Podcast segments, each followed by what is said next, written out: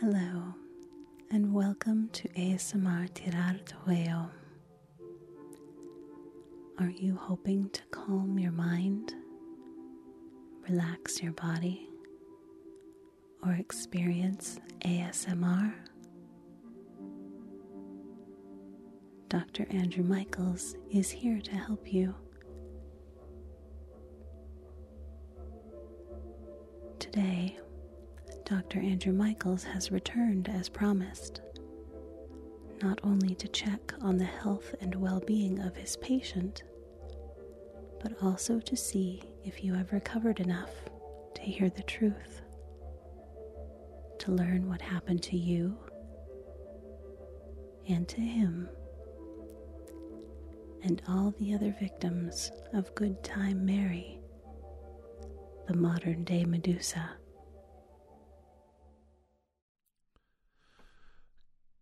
Good Time Mary was a lady of the night in the uh, late 19th century in San Francisco, California. She was a very vain woman. She um, was good to her customers, but she had a strange sense of humor, and it sometimes got her in trouble. The night of her murder occurred when she was standing in front of her favorite mirror. She was combing her long hair out after servicing one of her customers, and she looked back at him getting dressed, and he bent over in a funny way, and she saw his backside, and she just thought he was funny looking, and she just thought he was odd looking and she laughed at him. It was just a smirk and a little giggle under her breath, but he turned and he could see her making fun of him in the mirror. The man became unhinged. He thought she was slighting his manhood, his prowess, his machismo. He closed the distance across the room and he grabbed her from behind, his hands around her neck. He was a brutal man, very powerfully strong physical specimen of a man. And with his legs braced and his arms bent, he literally lifted her off the ground by her neck and said, If you want to look at me and make fun of me, I want you to see me suck the life right out of you. I want to see your eyes when I squeeze the life out of your body. And as she dangled in the air and scratched and clawed and stared at herself in the mirror, as her face became red, as her neck became tighter and tighter wound with his fingers just squeezing till something snapped, and she felt the essence of her body slip away,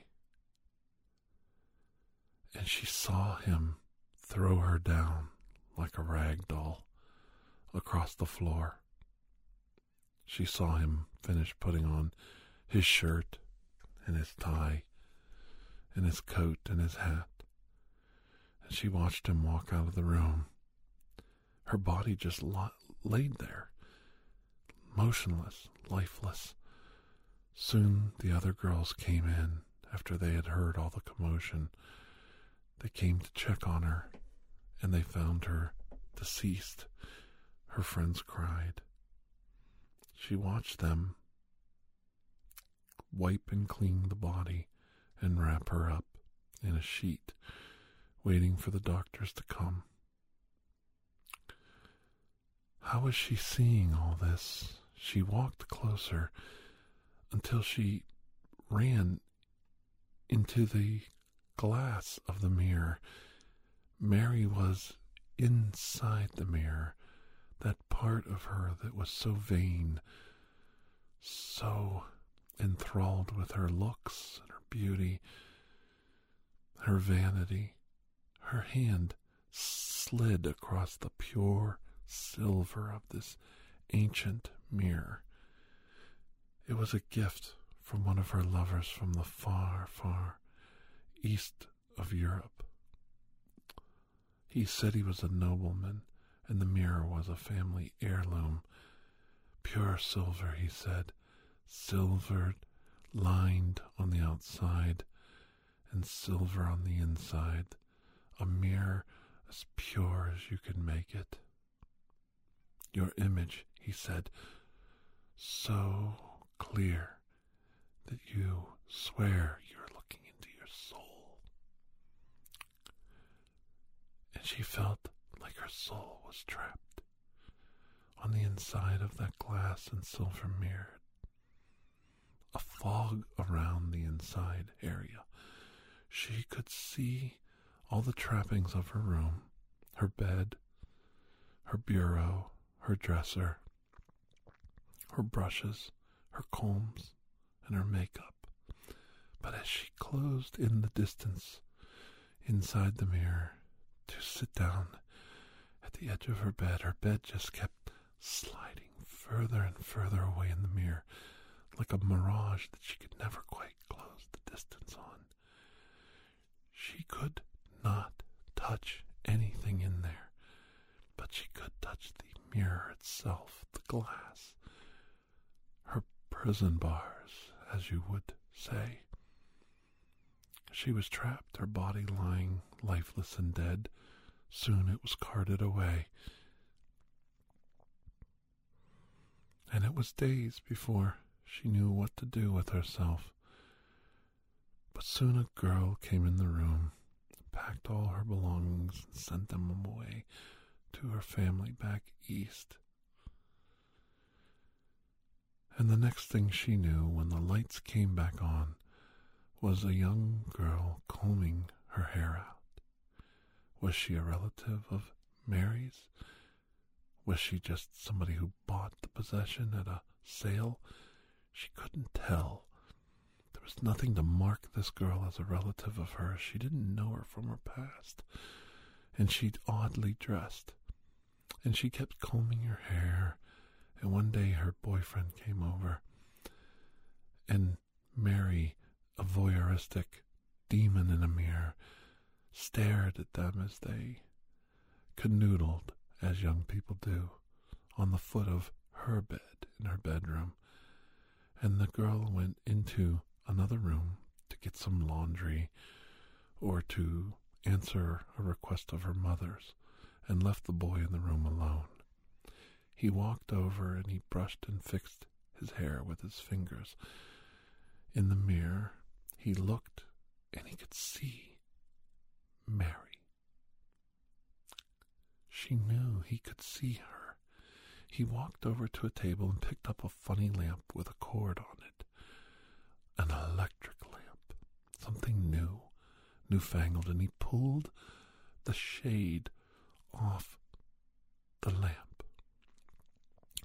put it up to the mirror so he could see more brightly lit into the deep, dark recesses and shadows inside the mirror. And when he did, his body collapsed. The lamp fell and crashed onto the floor, the bulb breaking across the floor. He was standing looking at Mary looking at him. His hands came up and they passed through the mirrored glass. He moved around like a frightened, shocked child, running around the room, unable to touch anything. Finally, Mary, trying to calm him down, she walked up and put her hands on the boy's shoulders. Oh, I can touch you. I can touch you. And as her hands clasped the boy's shoulders, she felt her hands sliding across the scalp of his head, running her fingers through his beautiful locks of hair. And as she did, lines appeared on the boy's face. She was pulling the fear terror of him being trapped in that mirror all those emotions trapped up inside the frightened little deer stuck in the headlights of a car. She was pulling those emotions out of his body. She was absorbing them. She was feeding on them like a vampire sucking the blood from a victim. She let go in fear of what she had done. He collapsed on the floor, weakened, reached out and tried to push his way through the glass, silvering in front of him to escape the mirror, and his hands couldn't touch anything. He couldn't touch the floor or feel the floor, yet he stood.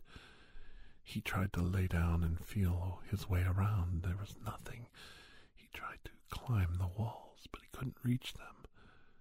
He tried to touch the objects that he could see inside the mirror that matched those on the outside. But as Mary couldn't touch them, and they faded like mirages further and further from your grasp, he had the same problem. And all this made him despair. It was like he was a beacon of energy, and she walked up behind the boy, almost as the man had killed her those days or weeks or months before.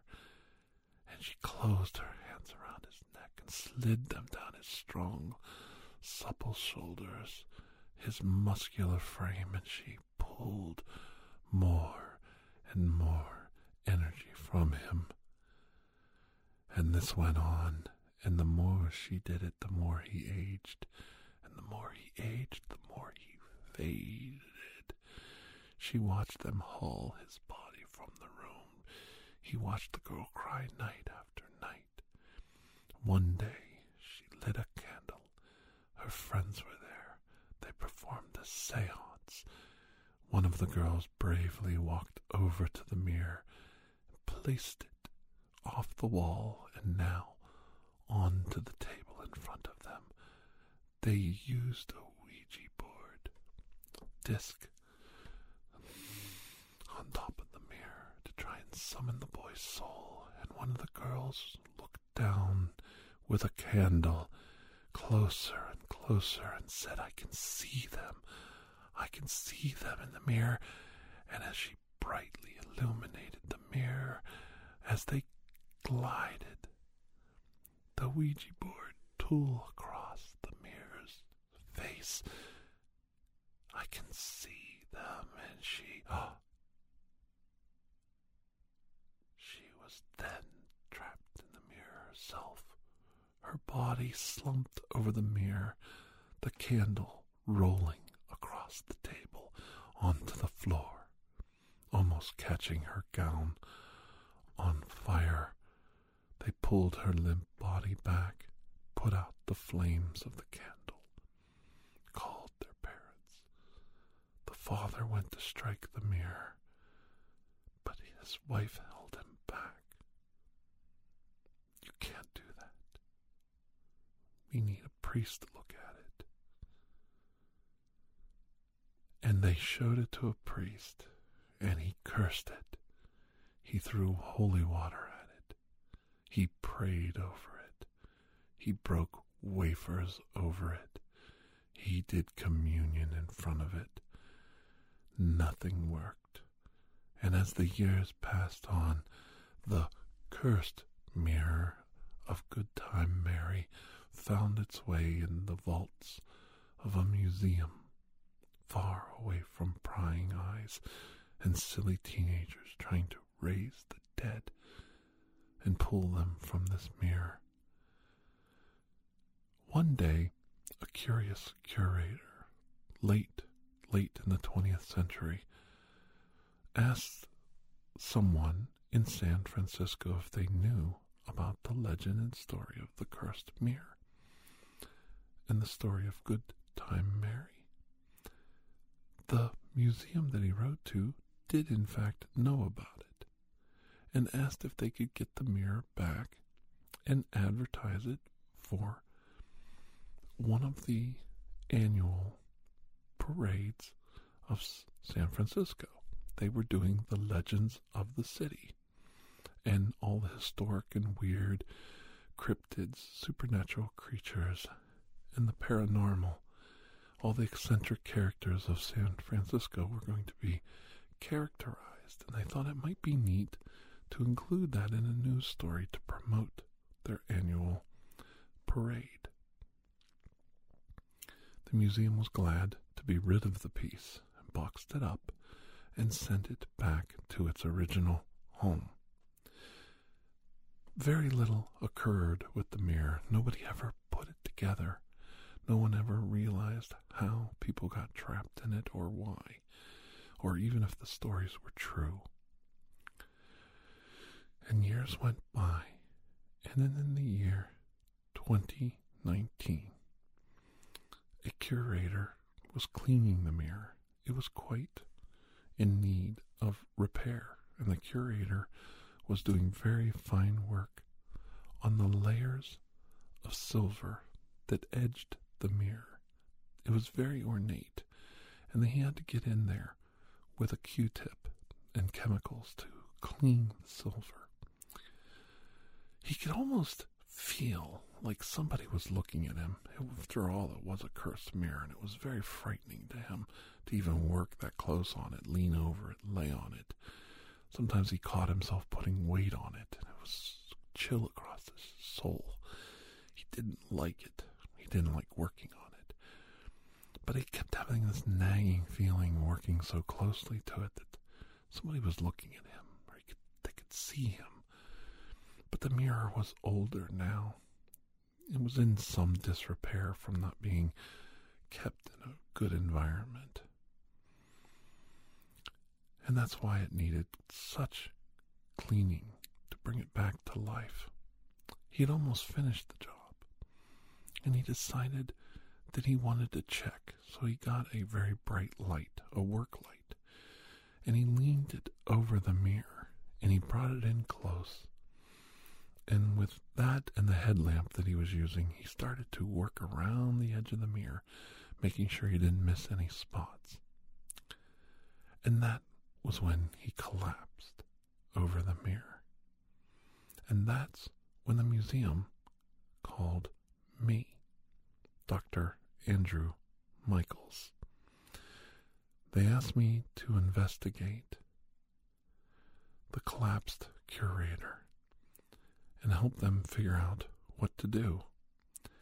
They knew something was up and they had hung the mirror up and were waiting for me to arrive. The fear was if you broke the mirror, whoever was trapped inside would eventually die. You would kill their soul. I told them to just wait until I arrived and then we would take a closer look at it. I arrived and with a security guard, the museum's president of services, and one of the fellow curators, a nice lady named Nancy, we observed the mirror. We checked over the man's work records and his logs of working on it. And then we inspected the mirror hanging physically on the wall. It was a beautiful antique silver mirror of Eastern European design. I wasn't sure if it came from Bulgaria or Romania. I always get those countries mixed up. But I knew it was somewhere deep in Eastern Europe, in a far off land, in a far off time. What possessed this man? Maybe he was a thief, and that's how he paid for Mary's services, or maybe he was a grateful royal member of royalty that just wanted to pay her back for her good deeds. Regardless, she came in possession of it honestly. It was her mirror. It was a beveled glass, kind of like a rounded glass mirror, and it had pure silver painted on the back, smoothed over like glass, and it was the finest quality silver. It was such a reflection It was so beautiful, and the edge of the mirror was so ornate. And the man had done a wonderful job cleaning and restoring the piece. There was nothing strange about the back of it. It was attached like any other mirror to the frame. And it was, like I said, a wonderful piece, very valuable antique. And it had such a story and history, it would be a shame to do anything to it. I did suggest that they allowed me with the lights off to look at it, and we would apply different types of light to it. And I would use goggles and different types of instruments to measure it. After a while, we could sense some kind of energy in the mirror. And as I peered in closer, and closer in the mirror, I could, I could almost see the curator from the photos they provided. It was like I could see him looking out at me. And there was a beautiful, long, brunette haired woman standing behind him, smiling, so beautiful. She had the look of a woman from an ancient time gone by. And I thought, is that Mary I'm seeing in there? And I could see others, like ghostly images. Just, but I wasn't sure what I was looking at. I told the three people with me, the security guard and the curator, that there is a rumor or a theory that things like this can't stand up to the light of day, literally. It might be a supernatural being, like a shadow creature. And this shadow creature is feeding literally off of the curator's soul. I was actually very close to the truth.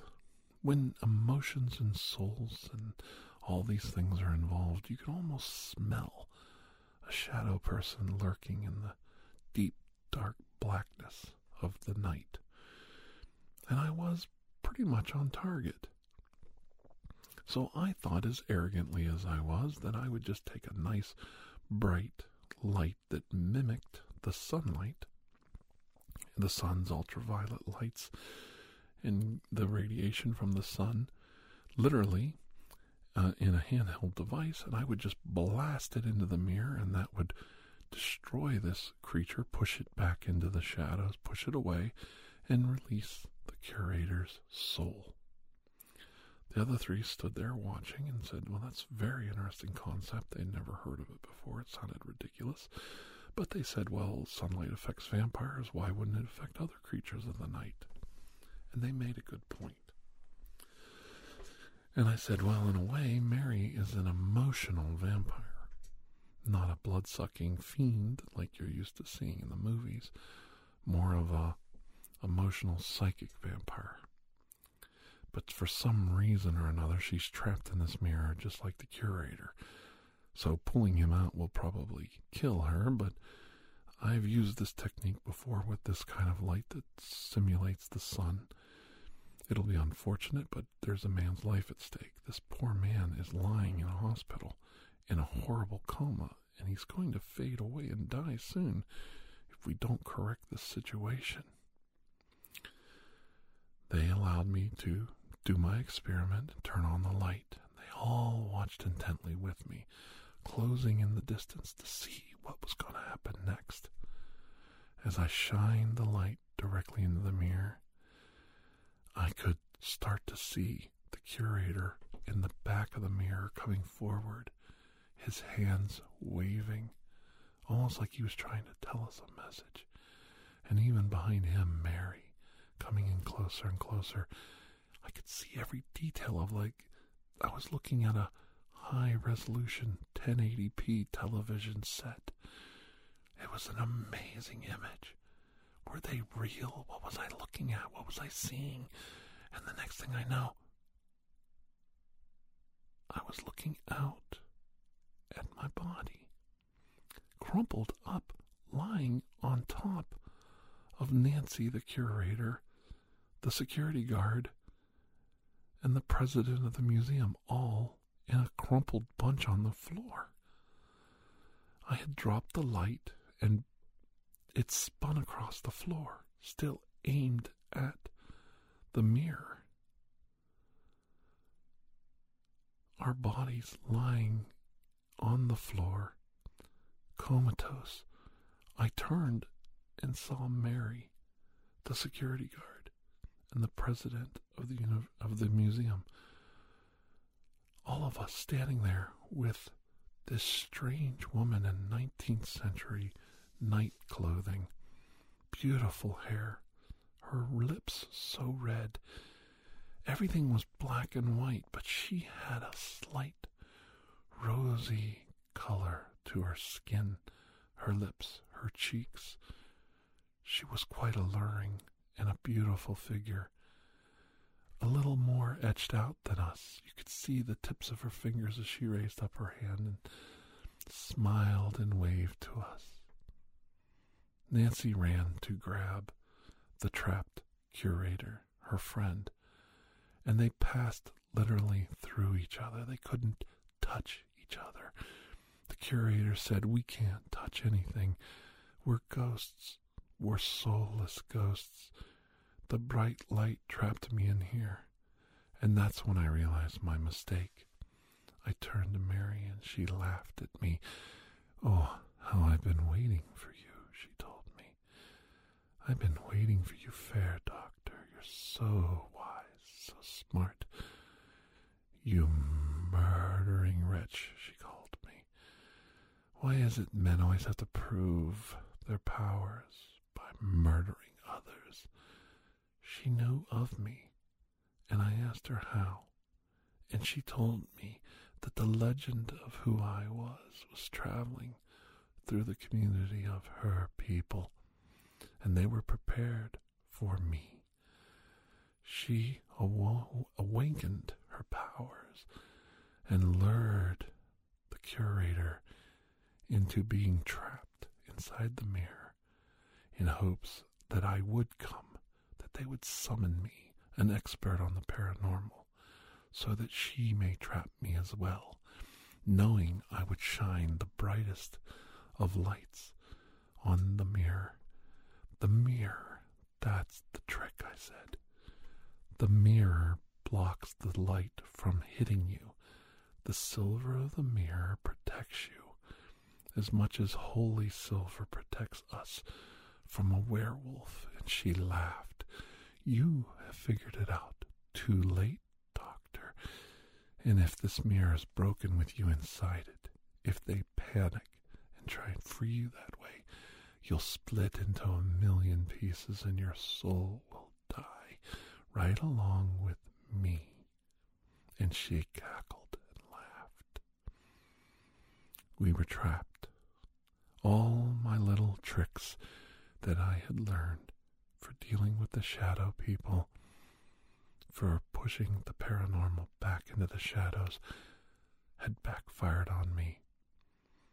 My arrogance had overtaken my wisdom. I didn't do enough research on the legend, or I would have known that bright lights coming too close to the mirror allowed the image to brighten to the point where it opened a portal between you and the realm of these shadows. Now I'm trapped in there with Good Time Mary and these four other unfortunate souls. And the curator, who had only been in here a few days, was so old and decrepit, and there were many other victims too. Mary had so many trapped. Some of them, the bodies had long since died. Others were janitors or beggars or vagabonds that had snuck into the museum or unfortunately heard about the legend and tested it when nobody was looking. Were they still alive? I don't know. But there they were, shadows, literally ghosts of themselves, old, crippled, bent over, sore, brittle, everything you would describe a hundred and fifty, two hundred year old man's body. You couldn't even tell a woman from a man when they got that old. They were just a frail, crippled up, arthritic mess and Mary just loved to see them more and more frightened. We did what everybody did. We compared notes. We ran around the room. We tried to everything faded from our fingertips. We were truly ghosts. We couldn't touch each other. We couldn't touch anything in there. Mary walked up. She had the most gorgeous nightgown on, and she had a beautiful brooch on, and rings on her fingers, earrings. She was always decked out, a woman who was vain beyond belief. Even while she was fooling around with her customers, she always looked like a lady, always decked out to the nines. She said, Do you like my appearance? Do you love my makeup? My trappings of femininity? Some vampires lure you in with their beauty, and I do too. But this mirror protects me from the light that would kill them and I with a single stroke of the light. We die. But in this case, I am protected by same pure silver that you use against us protects me from your magic as well, Dr. Andrew Michaels.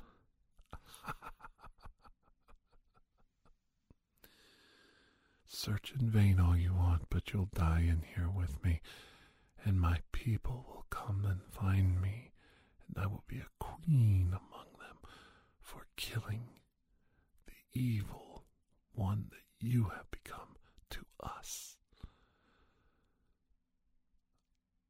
I held my tongue and I held my arrogance in check.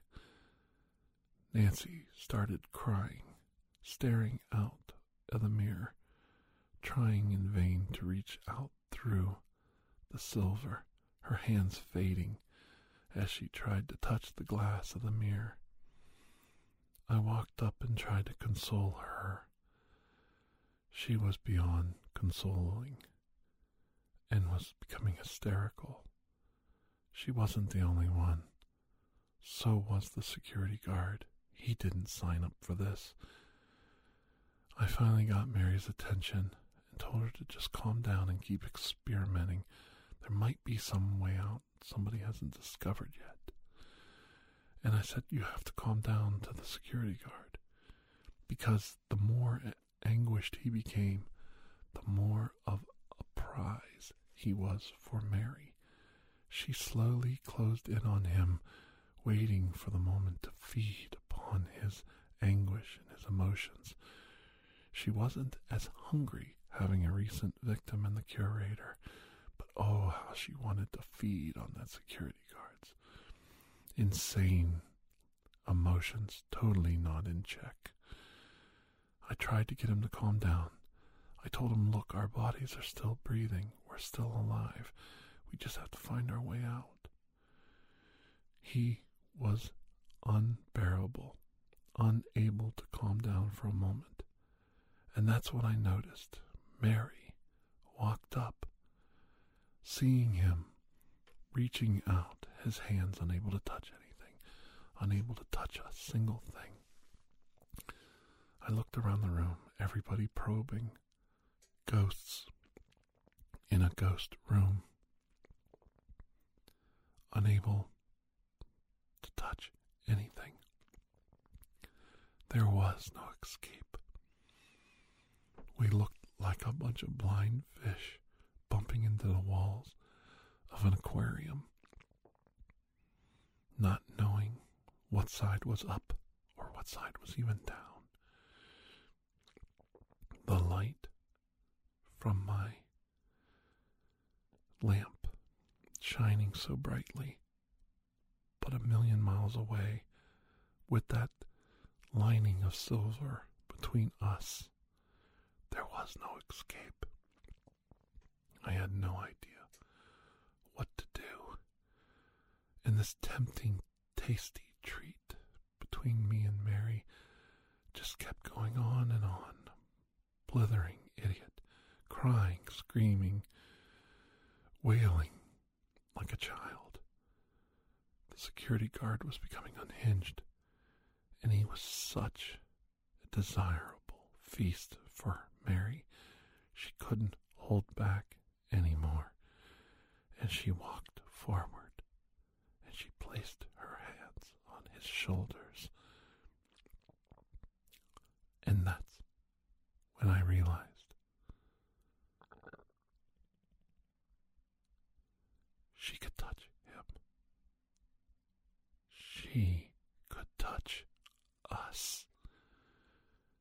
She was real. We were walking through each other. We couldn't touch the furniture. We couldn't touch the glass. But she could touch us. She was real. Our eyes met. She saw the look in my eyes. She actually turned to me and looked like she was going to mouth the word what. But before she could, I lashed out and grabbed the necklace around her neck. I ripped the brooch free from her neck, and it came off in my hand. I was holding something real in my hand, a small metal brooch in my hand. She screamed bloody murder. She lashed out at me and scratched at my face and my eyes. She tried to pull the necklace from my hand. I turned, faced the silvered backing of the mirror. I took the brooch, strong as her, or with all of the adrenaline that a soul could possibly have in the nether realms of the universe. I don't know which. I reached past her and scratched the silver backing of the mirror from the inside. And I scratched a hole in that silvered mirror. The light from my lamp still pointing at the surface of the glass bled through the crack hole in the silver backing and burst into her living space. It was like a laser beam, and it cut through her like a knife. She screamed in pain and horror and leapt away from me. Like a demon, she crawled the walls and the ceiling of her room and slid back into the recesses of the cavernous hole in reality. I've never seen anything like that in my life, and my ears rang with tinnitus from her screams so loud it was buried into my soul. Everybody had their hands on their ears, and they were in pain, almost like they were bleeding out of all the orifices of their face. With my energy feeling like it was ebbing, I reached up into the light where I had already scratched a space, and I scratched it down again, widening the hole in the mirror. When I did that, I found myself standing, looking in the mirror. I looked down at my hand. The brooch was gone. I must have dropped it. I looked up into the mirror. There was a gap now, and where the gap was, it was burning the reality that was Mary's home all these years. It was burning a hole through that reality. But around it were my friends from the museum.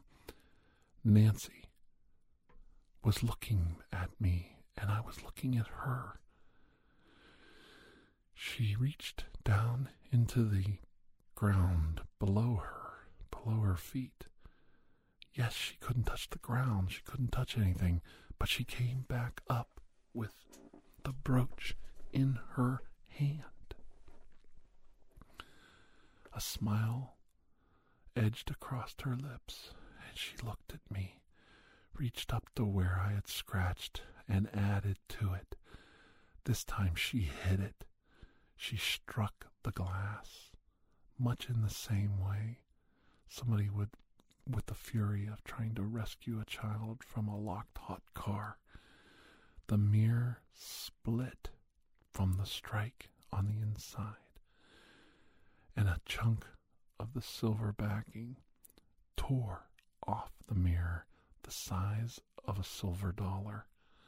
When it did, a burst of light erased whatever I could see inside Mary's world. And suddenly, all of the people inside the mirror were gone. Nancy was coughing. The security guard was gasping for air, rolling away from the piled bodies, trying to get to his feet. And the president of the museum was standing up.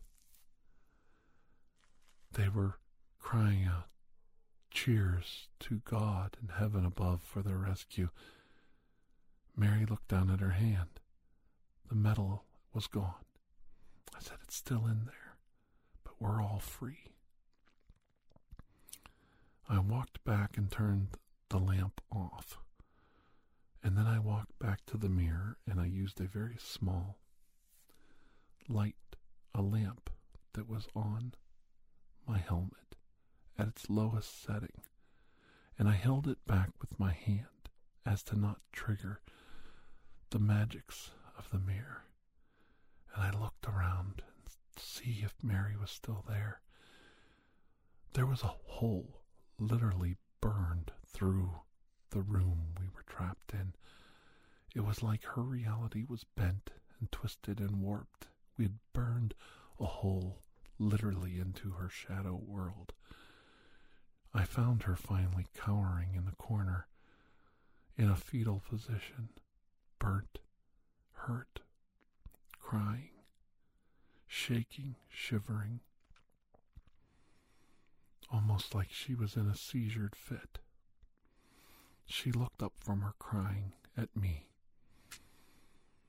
and she said a curse to me, a curse I will not repeat here for your ears.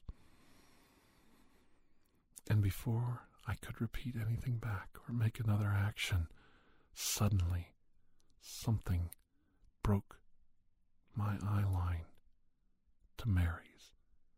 It was Nancy. She had ripped the mirror completely from the hooks that held it on the wall. She turned around and walked over to the corner of a large oak desk in the back of the room, held the mirror by the edges of the frame, and smashed it down on the corner of the desk, shattering it into twenty or thirty pieces. She said, You're done. That's never happening to anybody I know again. The anger that Nancy expressed had broken the spell. A scream was emitted into the room. Whatever was Mary was burned up and released into the light of the room we were standing in. She was no longer safe in her prison.